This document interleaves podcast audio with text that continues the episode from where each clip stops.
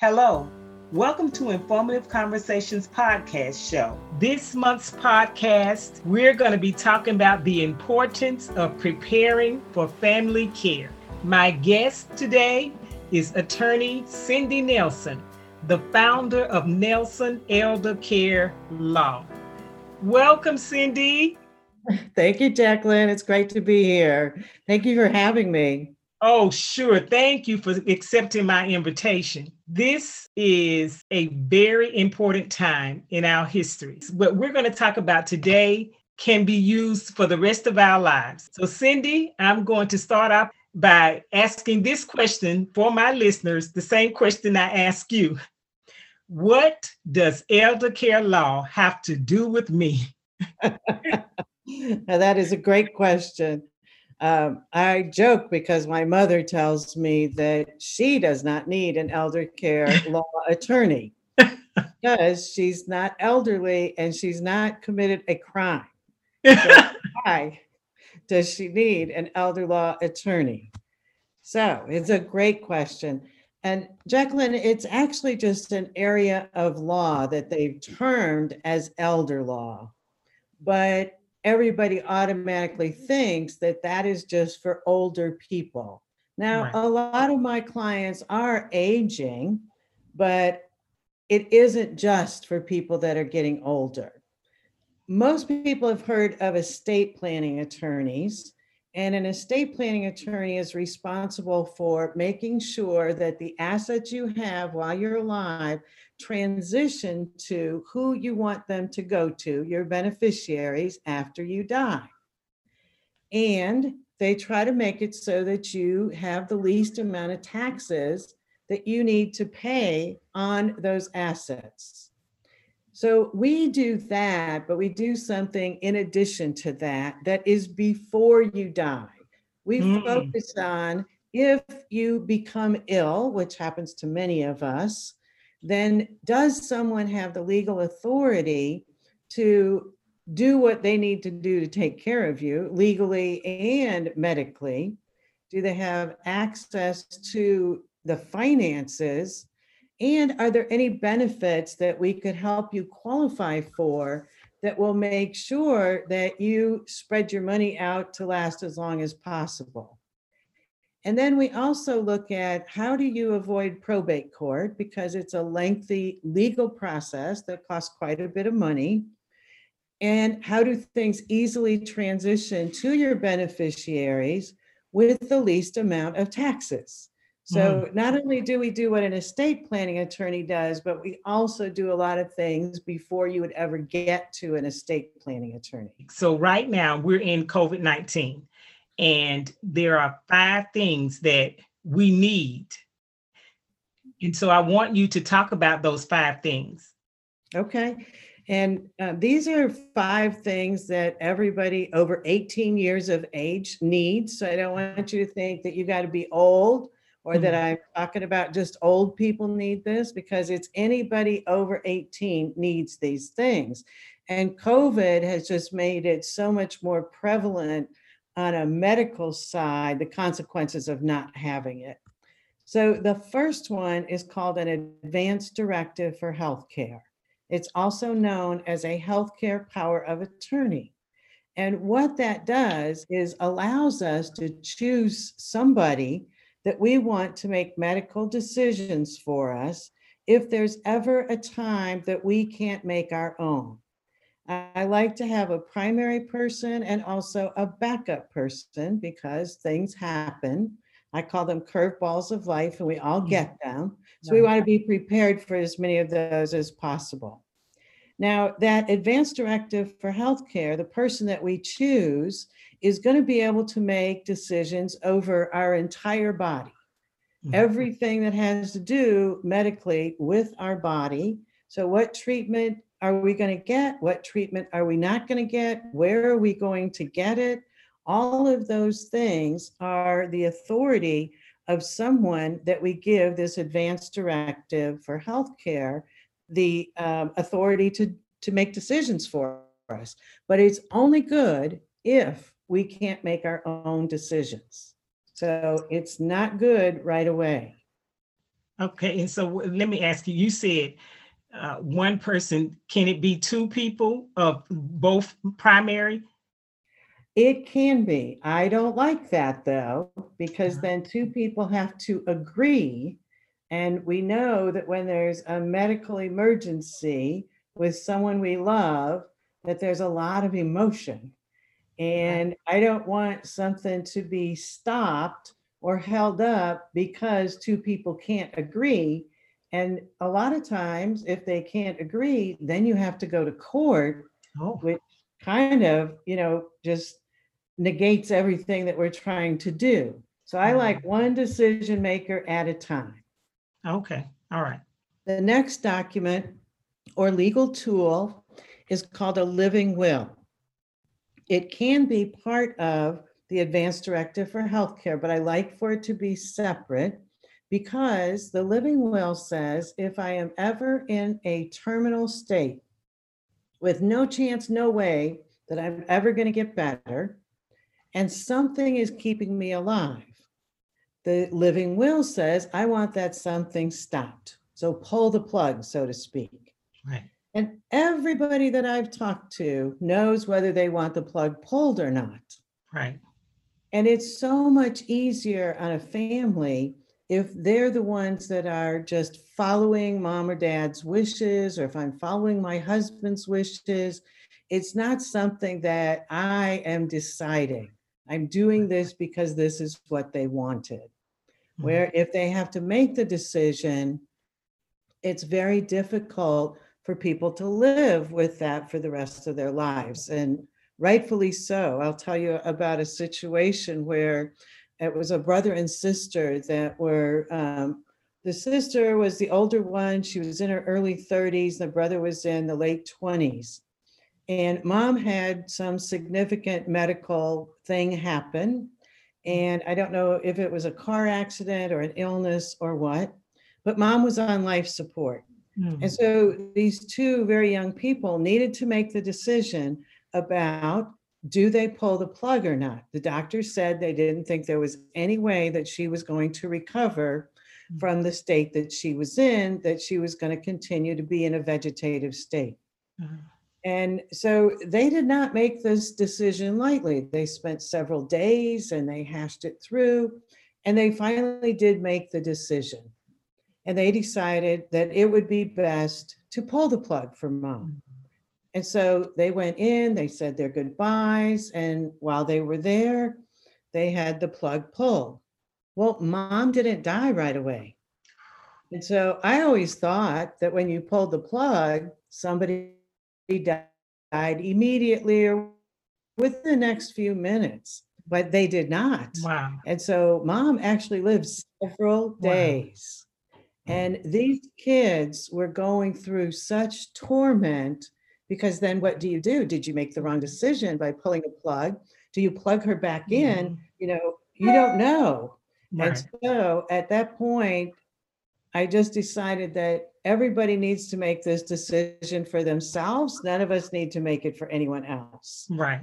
So that's a living will. I know people that have had to make that decision, and it was very hard for them. Even though it was the best decision, it was the right decision, the fact that they had to make that decision, it weighs on them for years. It takes years yeah. to get over it. And, and even for those like myself that say pull the plug, even that person having to make a decision to pull that plug to honor my request, even though they're honoring my request, it's still tough.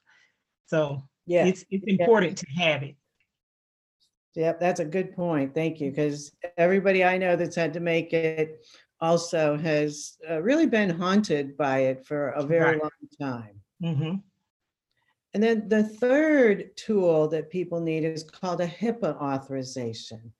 And with a HIPAA authorization, we all sign one when we go to the doctor. So back in the nineties, the government decided that all of our medical information information was highly secretive and privileged information, and that our doctors could not share that with anybody that we did not specifically give authority for them to share it with, which, mm-hmm. okay, I understand that. And then doctors subsequently get fined hundreds of thousands of dollars if they talk to somebody that they don't have approval to talk to. So obviously they don't want to talk to anybody unless they have this HIPAA authorization. But the one that you sign when you go to the doctor is only good for that doctor. Oh. And so I know that I'm going to meet new doctors in the right. future right. that I don't know yet today. And I might not be able to sign one of those. So I just don't want any doctor to ever have any kind of problem talking to my family members about what's going on with me. Oh. So I want everyone to have a general HIPAA authorization oh. so that there's nothing that's going on in the future that's going to impact that one way or the other. People that are making decisions can get information from the doctors. Oh, okay. And so uh, something you said, because when I go to the doctor, I have to sign one of these forms. And now I'm listening to what you said, because because of your statement that you said you want everyone to have a general HIPAA, I realized that every doctor I go to, I have to sign one of these. But yeah. if I have a general one, then would I not have to do that? Well, those doctors still like for you to sign their specific one. They like to have their own rules around it. Mm-hmm. Um, but if you're in a situation where you're incapacitated, uh-huh. now they're covered because you do have a general one. Okay. All right. When we think about COVID today, it makes these medical documents and tools so much more valuable. Because when we go into the hospital, nobody can go in there with us. Right. And usually if you're ill enough to be admitted to the hospital, you are too ill to be your own advocate. Right. So you want someone else to have authority to get information, test results, talk with doctors about options, and be able to make decisions for you, even if they aren't there in the room with you. So these are much more critical now than they've ever been. So let's say I do not have a general HIPAA. Well, I don't want to say me, but someone doesn't have yeah. a general HIPAA. And with, let's just use COVID, and they can't, they have a spouse in the hospital and they can't go in there with them. Because that's my spouse, can't the doctor talk to my spouse or my child? Can't the doctor talk to me? Well, so with a child... The child, they probably would, as long as the child's under eighteen. Mm. With the spouse and COVID, they probably would now, but that is still um, a violation of HIPAA if they talk to your spouse without mm. having a signed authorization. So if you called up, I know that you have a child over eighteen. Yes. So if you called up Michael's doctor mm-hmm. and asked for information about his medical situation, even though Michael is your child, that doctor will not give you that information. Now, this brings me to something else. These five things, and I know we have um, more to uh, get to. We've gone to three, right? We have two more to get to, but now my child is eighteen. So I have a living will, but my child doesn't, and my child's not married.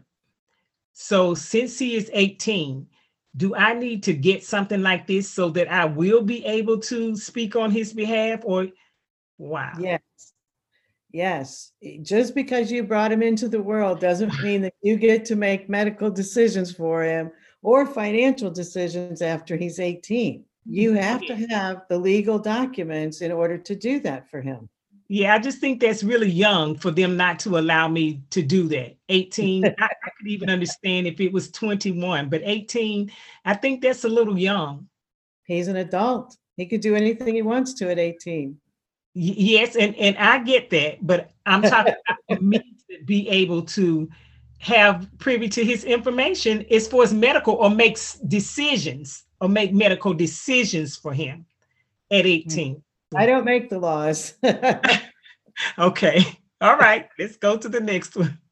The next one, then number four, is a financial power of attorney. And again, everybody over eighteen needs one because we think that people are allowed to make financial decisions for us if we can't make our own, but I will tell you that they are not mm-hmm. able to make those. Even if you're married, your spouse is not able to make financial decisions for you.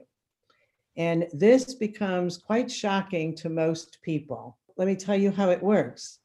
If my husband and I are both on a joint checking account, if I'm incapacitated, yes, he can go and he can do things with that checking account. Right. But if I have my own checking account and he's not on there, as my husband, he still has no authority to get into my individual checking account wow. or any asset that I have that is only in my name. Wow. And today, since many of us have like a four oh one k or some retirement thing that can only be in one person's name, then the other person can't get into it. And so a lot of times what I'll hear when I'm talking to families about this is, but I'm the beneficiary. Right, right. Well, that doesn't kick in until he dies. Oh. So the beneficiary doesn't mean anything as long as he's alive. So if something happens, he gets into a car accident and he becomes incapacitated without a financial power of attorney, I can't get into any of that money. But it's even broader than that. Wow. In that I can't talk to the cable company if it's in his name. They will not talk to me. Right. Okay. If he's getting two hundred dollars a month in the N F L channel, and now he's not going to be at home watching T V anymore because he's, you know, in some kind of community and he can't watch T V anymore, I can't get rid of that. Wow. If he's got a cell phone, I can't do anything with that. And so it's so much broader than people realize. Okay, now I'm, I'm going to say something. Since this is in his name and I can't do anything with, let's say, that two hundred dollars a month N F L cable bill, yeah, then will they come after me if I just don't pay it? I mean, they won't let me get his money. They won't let me turn it off. So they shouldn't expect me to pay it. Is that going to bother my credit because I'm uh, his spouse? Well, they could potentially put a lien on your house that both oh. of you pay. Wow. But that's another thing is so that a lot of times when we're married, we own the house together, right. Husband and wife's name on the house. Now with a bank account and it's joint, they could get into the bank account and do things that they might need to do with that. But with the house, it takes both of us to sign before the house can be refinanced or um, sold or anything like that. So if he can't sign anymore, and I don't have a financial power of attorney, then I can't sell our house until I get that authority from the court. Or unless he passes. Unless he passes. Wow. And if when he passes, he has a will that says it comes to me. No, no, no, no. No, this is the, the house is in both of our names. This is my spouse. Let, we've been living in this house for twenty-five years. My name has been on this Uh, loan for twenty-five years. What do you mean it doesn't, unless he, talk more about that.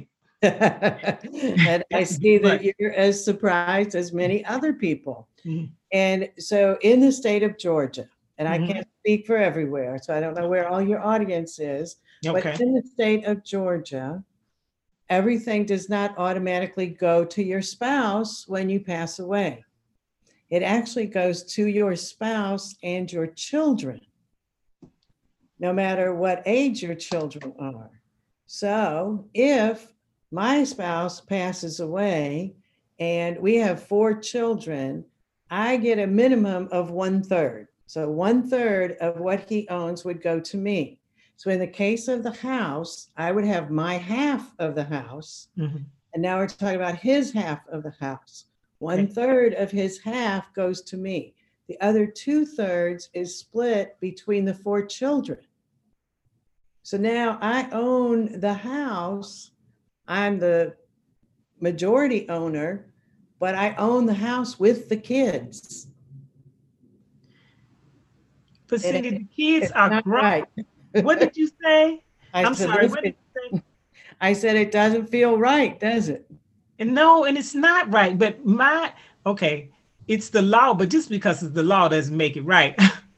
this, this really concerning, because the sad part is, now, first, I, I just want to say thank you again for doing this, because the sad part is these are the details. This is what uh, um, um, Nelson Elder Care Law is about, the details that we don't know about. So thank you again, because I'm trying to wrap my brain around what you just said. Because when did that law change? Because even coming up, when I was growing up, it was just assumed that it's husband and wife, and it was theirs. When did the, ch- I've never heard that part of it belongs to the children. The children are grown and gone.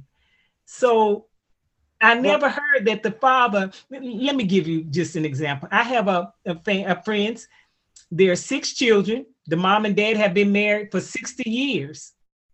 And you're telling me that should that father pass, that house belongs to the mom and, and all the children?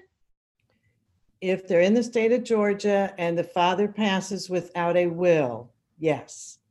But that will has to, does that will have to say that the house goes to my wife?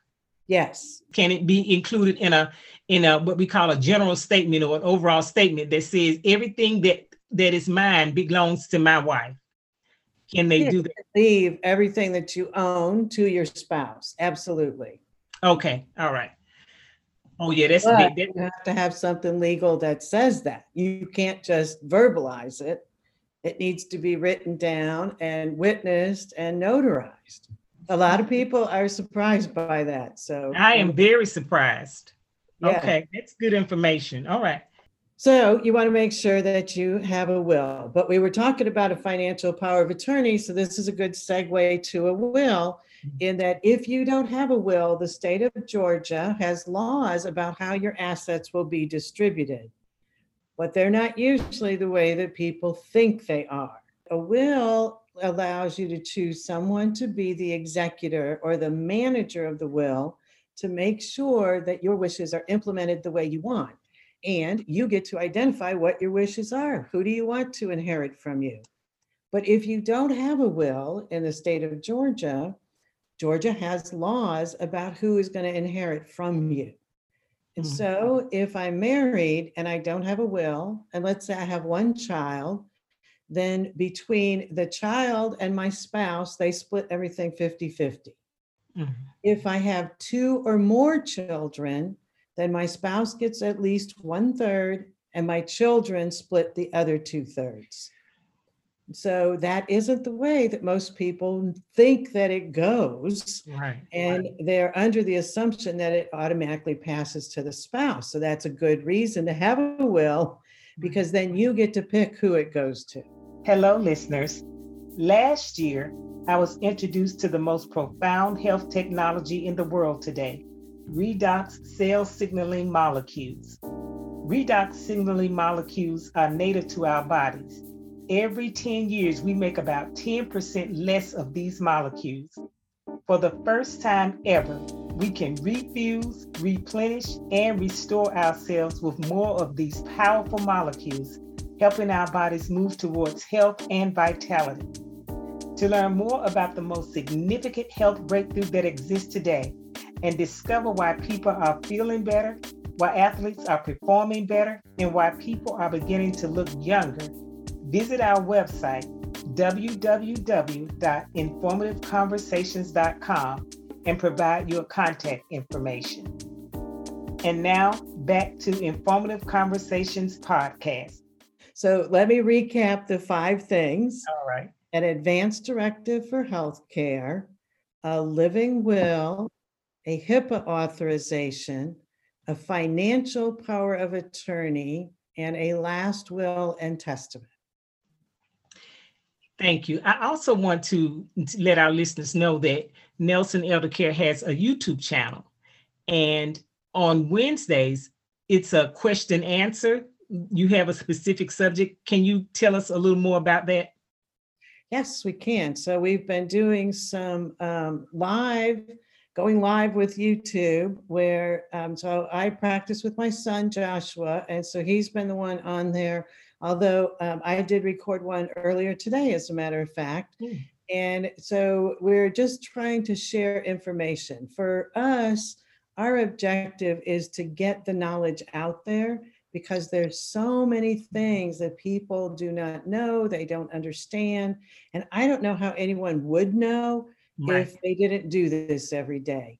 And right. so it's like you said, Jacqueline, the details. Right. We want to make sure that you understand all of the details of how things are going to work. And if you understand it and it works that way, and that's what you want, then that's good. But Uh, so every week we've had different topics, and Josh has been talking on Wednesday afternoon. It's live with an attorney. And so you can ask questions or, you know, whatever you want to do. It's something that's recorded, so you can listen to it a few times if you need to go back and rewind, like something right. that you were just saying, what, that doesn't sound right. right. You can hear it again. And that's what I do. Um, when I'm listening to him, I said, wait, what? I could have been doing what? And so, so that that is a, a, a good lead for me. I want to tell our listeners that you and I have history. We worked for a technology company, and you were my boss, and you became a lifelong friend. But one of the things we talk about here on Encouraging Parenting Podcast is, what do we do after the children are gone, after they've left the nest? I want you to tell our listeners how you got into being an attorney. Well, thank you, Jacqueline. And thank you for the friendship. I am so glad that we've been lifelong friends. Yes, yes. Likewise. Same to you. Thank you. And so I never planned on being an attorney. Most people ask me, well, did you always want to be an attorney? And so you worked in technology, and then, you know, you finally decided to go back to school. And the answer is no, I never wanted to be an attorney. um, but I was looking for a greater purpose in my life. I was working with technology, and I'd done that for a long time, and I loved it, but I felt like there was probably something different that God put me on the earth to do. And I was exploring different things, not knowing what exactly I was supposed to do. My son Joshua had always wanted to be an attorney since he was probably five years old. And he was studying for the LSAT test, or he should have been studying, but he's one that hasn't ever had to study. So he wasn't studying too much for the LSAT test. And so I picked up his books one day, and as a mother, I'm thinking he really needs to study more for this LSAT test, because it's so important for the rest of his life, right. but he's not going to listen to me. And when I was looking at the book, I figured, well, this is just logic. That's what technology has been. And so I went to him knowing he's competitive and said, you know, Josh, I bet I could beat you on the LSAT test. He's like, what? You know, no way. I said, yeah, I bet I could beat you. So he was like, all right, bring it on. And so we both went, we took the LSAT test, and uh, we got our scores, and I beat him by one point. Oh. What a blow. I'm telling you. And now, worst part, he's got to listen to this for the rest of his life, right? And now we're memorializing it too. But uh, he was like, no way, you know, do over. We got to do this again. He was not going to let that be his legacy. Right. And so I said, fine, I didn't have anything to lose. And uh, so that time he studied. I studied, we went, we took the LSAT test, and we both got higher scores, but I still beat him by one point. Oh. I know. And uh, I do take a lot of pride in that, because he's a lot more intelligent than me, but um, pride that I got him to study, and pride that he improved his grades, and a little bit of ego that I beat him by one point. Yeah, but it's also mom pride. That's for all right. of us. That is right. Because, you know, at fifty, I was wondering, like, could I still learn something? Mm-hmm. um, so, so law school started offering me a free scholarship. And I was, I was like, I don't want to go to law school. I was just trying to get him to study. Right. Several law schools were sending me free scholarships and um, courting me, so to speak. And one of them came from Southern Illinois, which is where my brother was living at the time, trying to raise a granddaughter um, on his own.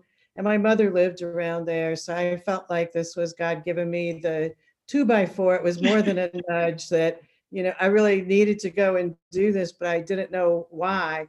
And I could think of every kind of law that I did not want to practice, mm. but not any kind of law I did want to practice. So I went, but I was kind of kicking and screaming, you know, the whole time. I'm not going to do contract law. I'm not going to work with criminals, you know, I'm not going to do X, Y, Z. Um, but I got there and I volunteered at an elder law clinic that they had. And as soon as I was there, the very first day, I knew this is what I'm there for. This is what I'm supposed to do for the rest of my life. Mm. And um, it, it was just overwhelming. Everything that I've done since then has fallen into place mm. because I got out of the way. Yes. Let God lead, which yes. I have never done before. Yes. And it was a, a new experience. I still try to take over every once in a while, but catch myself and try to back up. Yes. But His his plan was so much better than anything I could have ever thought of, and uh, has worked out to provide me so much more joy and um, satisfaction than I could have ever gotten any other time or way that I ever thought of. So mm-hmm. it's worked out great. Oh, that is so good, Cindy. And I'm glad you shared that with our listeners, because like you said, Joshua's eighteen, and I know you have an older daughter, and she was already grown. And now it's Cindy's time. You've done the work. You've you've been faithful and continue to be faithful, but it's Cindy's time. And like I said, that's one of the things that we promote to our listeners, that empty nesters don't have to be sad. You know, no. Start planning your future to have fun. I'm already planning. I, I think I'm going to start after graduation. The day after graduation. Yes. Okay. So we'll get back with that when that happens, because right now I'm just talking that talk. Okay. All right. I'll start on the plan. Okay. Okay. So my next one is, I know depth is something that many of us don't want to talk about, and we don't want to talk about funerals, and it's scary and things like that. So but I can see where this is needed. And the emphasis I want to make is the planning is what we do in between, because one of the statements you made, you said, we all, we plan for death, we plan for life, because we know it's coming, we plan for death, but we don't plan for the in-between before death. Most of us don't just drop and die. There is a, a, a sickness, some some shorter than others, period of time. And we may need some type of care during that time, and we don't plan for that. So uh, a lot of us get stuck in what is known as the sandwich generation, like myself. So talk about that, and talk about some of the benefits of planning for the sandwich generation.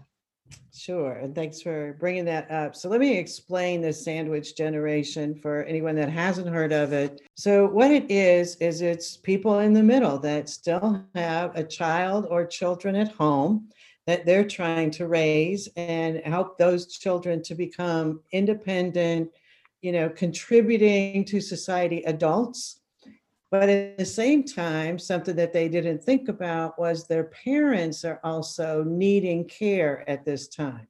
So the parents are becoming less independent as the children are trying to be independent. And it's this group of people that are stuck in the middle and pulled um, in different directions in some ways, and squished by the responsibility in other ways. So I never thought that when I was in my fifties or sixties, I didn't plan for having to take care of anybody else. Right. because I thought, well, my children are going to be raised by that time. Hopefully they're going to be out of the house, and they are. And I thought, like you said, you know, this was my time. Right.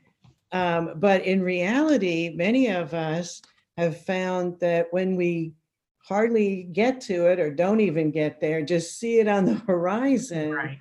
And then our parents need help. Right. And so if if they're if we can all plan for that, if we can all recognize that that's what happens, that we don't just die. I mean, yes, some people do, but the majority of us just don't pass away in our sleep or fall over and die. Right. We actually get sick for a period of time first. Mm-hmm. And that illness, one, is expensive. Right. And you have to plan for who's going to provide that care. And if you plan for it, you can really maintain your independence and your dignity so much better than if you don't plan for it. Mm. None of us wants any of our children to perform personal hygiene things on us, right? Right, right. I mean, God forbid.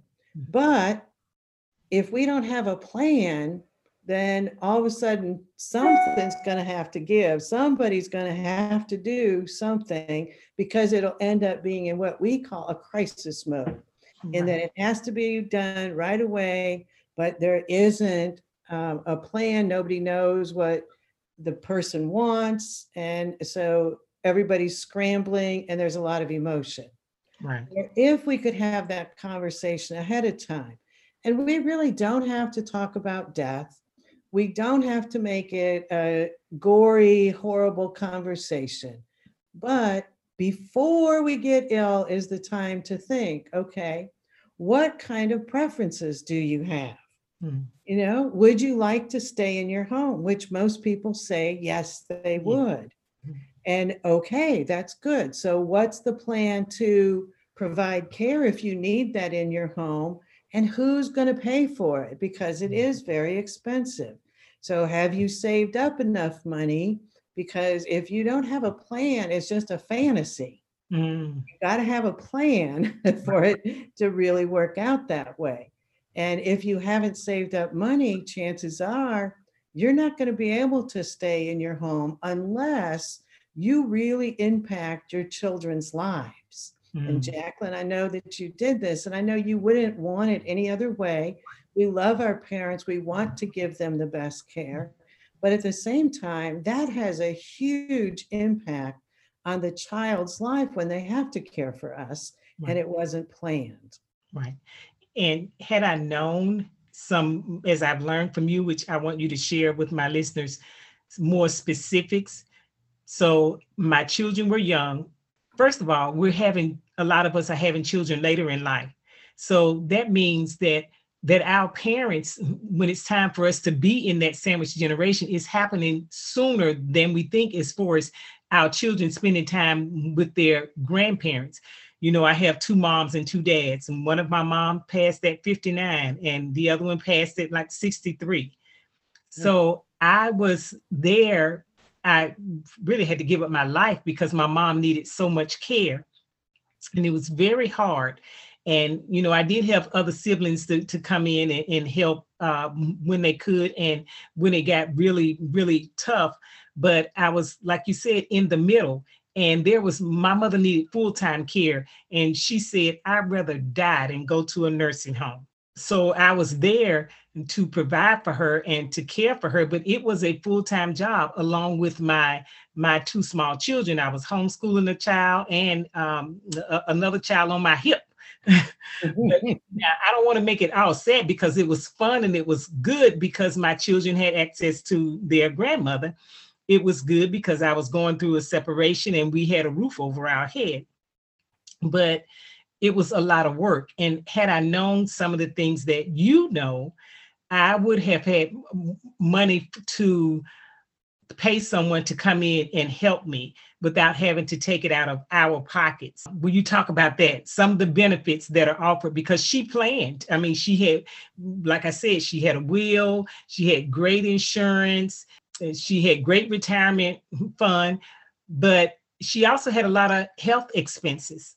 Uh, even with the great insurance, there were health expenses and a lot. And you still have to, people don't realize just because you're sick, you still have to pay the mortgage. You still have to pay the light bill, the water bill, the gas bill.